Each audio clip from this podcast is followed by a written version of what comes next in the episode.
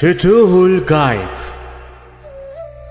Sultanül Evliya Gavs-ı Azam Abdülkadir Geylani Hazretleri 21. Makale Şeytanla bir konuşma Rüya gördüm. Büyük bir topluluk içindeydim. Şeytan da oradaydı. Onu öldürmek istedim. Bana şöyle söyledi. Beni neden öldürmek istiyorsun? Benim ne günahım var? Eğer bir şey şer olacaksa onu hayra çeviremem. Yine bir şey hayır olarak kalacaksa onu da şer yapmaya gücüm yetmez.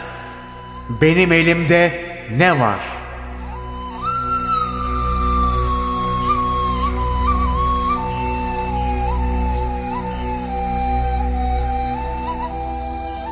Tipi erkekle kadın arası bir haldeydi.